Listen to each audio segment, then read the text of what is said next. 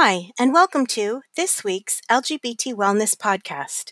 Each week, LGBT HealthLink, a program of Centerlink, brings you a roundup of some of the biggest LGBTQ wellness stories from the past week. Get ready to listen and learn lots. Hi, everyone, and welcome back to another edition of our LGBT Wellness Roundup. Don't forget that you can go to blog.lgbthealthlink.org to find a written version of the roundup that has links to all the stories we're about to discuss. Let's go to our first piece of the week Ruling Threatens PrEP and All Preventive Health Services. The conversation explored the implications of a court ruling in Texas in which a judge ruled that companies do not have to include HIV prevention in their insurance plans if it offends the religious views of the company's owner. At issue is the requirement that employer based health plans cover pre exposure prophylaxis or PrEP, which is a daily pill and now also um, offered as an injection that is 99% effective at pre- preventing HIV. It's often recommended to members of the LGBTQ community as well as other folks who are considered at higher risk for HIV. The employer in this case argued without having scientific evidence that this would encourage sexual behaviors that they do not favor. The conversation explores other facets of preventive care that are now under threat should the ruling not be reversed on repeal. Basically, all, all sorts of uh, preventive services um, are covered in the law, and because of a couple different aspects of the case, um, these are now under threat with this ruling. So, really, a concern for all folks concerned with health access and public health, um, but especially for those of us focused on LGBT health, since this is such a big issue in our community. Definitely a really disappointing uh, case. Our next story looks at examining and banning healthcare discrimination.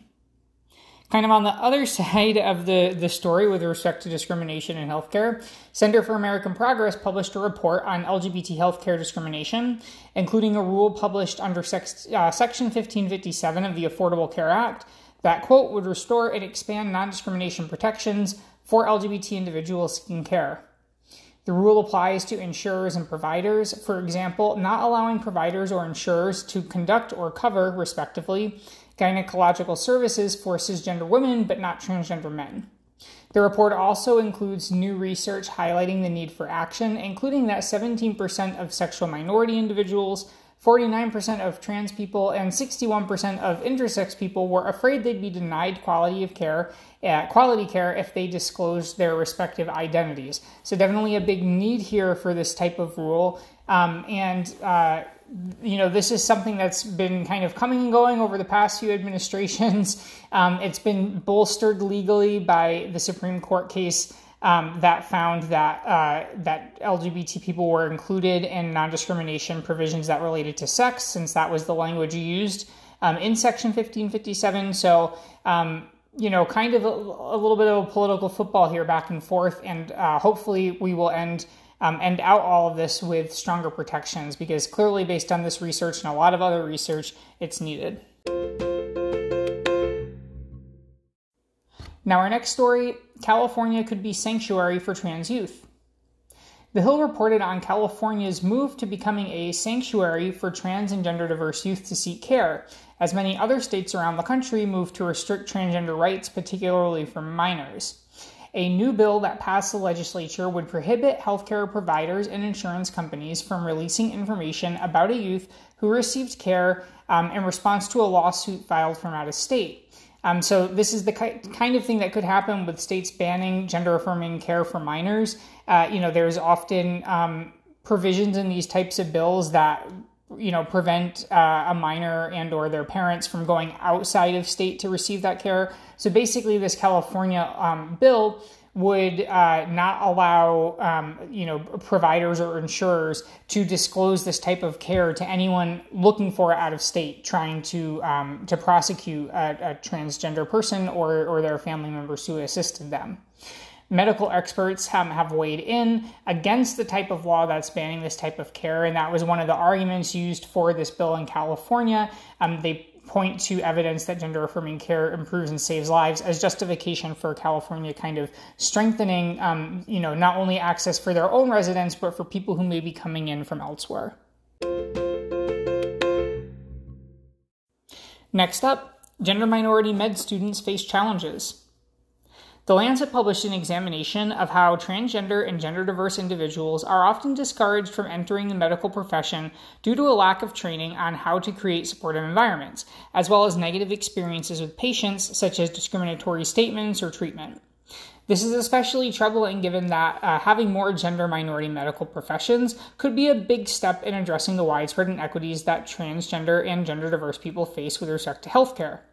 Uh, while the number of gender minority medical students has more than doubled since 2016, according to enrollment data, that the number only doubled to around 1.2%. So that's an increase, but it's still a small percentage. And, you know, granted, um, gender minority people are are by definition of the term, you know, we are minorities, so it's never going to be, um, you know, a, a, huge percentage. But I think 1.2 percent um, for the age group of folks, you know, starting to attend medical school is definitely under.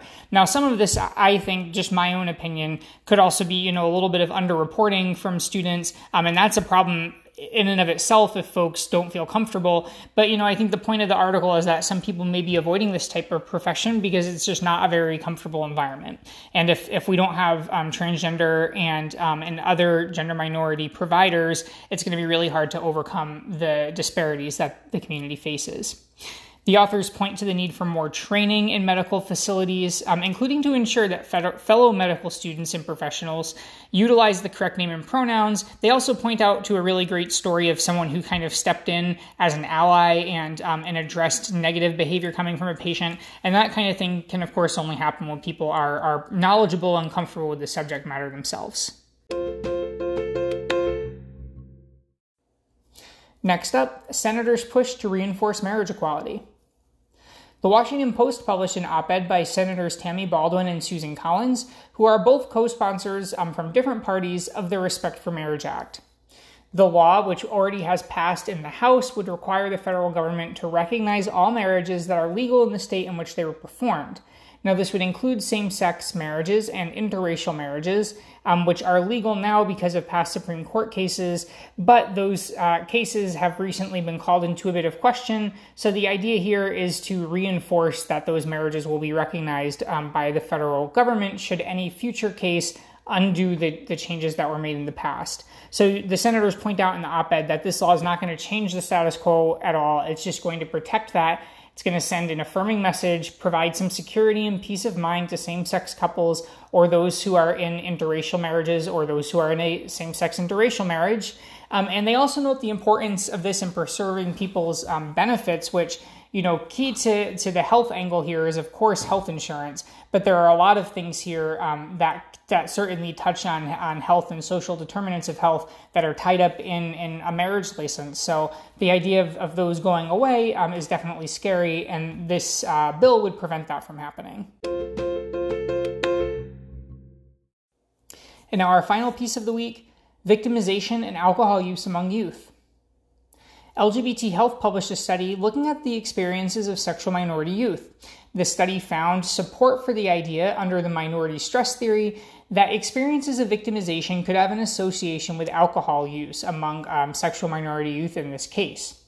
They also explored some nuances um, with respect to Black, Latinx, and white youth, which of course is really important. Um, and they looked at the concept of resiliency and how that might impact outcomes, which you know is something that I think is kind of underutilized in health um, research. We tend to focus a lot on the problems, so it's always good to also think about resiliency and strengths and how those can be leveraged to improve health. Well, that does it for another week of our LGBT Wellness Roundup. As I mentioned at the top, you can go to blog.lgbthealthlink.org if you want to find a written version of the roundup with links to these stories. And don't forget to tune in next week for our next edition. Thanks so much.